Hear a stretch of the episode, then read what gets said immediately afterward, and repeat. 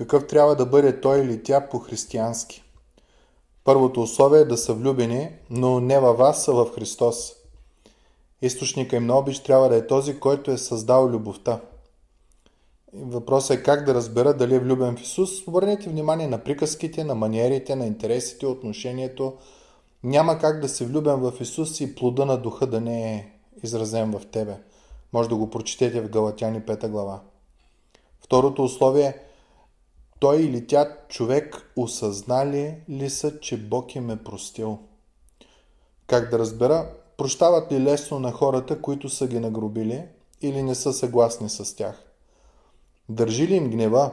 И някои хора им държи гняв цял месец. Такъв човек може ли да съживее? Други пък, като се разгневи, почва да чупи. И той е много скъп такава връзка. А, яростен ли е в думите си към хора, които не харесва? Друго нещо важно е, особено сега на мода е, винаги ли е прав в очите си и изпада ли в състояние на жертва, т.е. никой не го разбира.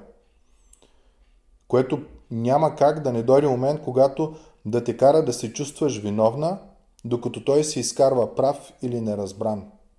Накрая ти си виновната. Лъжи ли? Дори малко лъжа, благородна лъжа, бяла лъжа, каквито искаме да ги наричаме, си остава лъжа. Е, може тебе да не те лъже, но лъже други. И щом лъже други, просто е въпрос на време да започне и теб да лъже. И ако от сега лъже, представете си какво става след това. Почита ли баща си и майка си? Това е първата заповед в Библията с обещание и предполагам никой не иска да споделя живота си с човек, който не е благословен от Бог – поради това, че не почита татко и мама.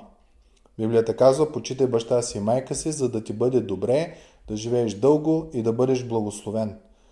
Та, много е важно това нещо. Другото е, окоръжава ли те да почиташ баща, си, баща ти и майка ти или те настройва срещу тях? Да не би да се окаже, че той е пречка за Божиите благословения в твоя живот, като те настройва срещу родителите И тук трябва да направим едно уточнение. Докато живееш с мама и татко и те те издържат, ти и слушаш и почиташ. После, след като се отделиш, ти пак можеш да слушаш, но също и почиташ.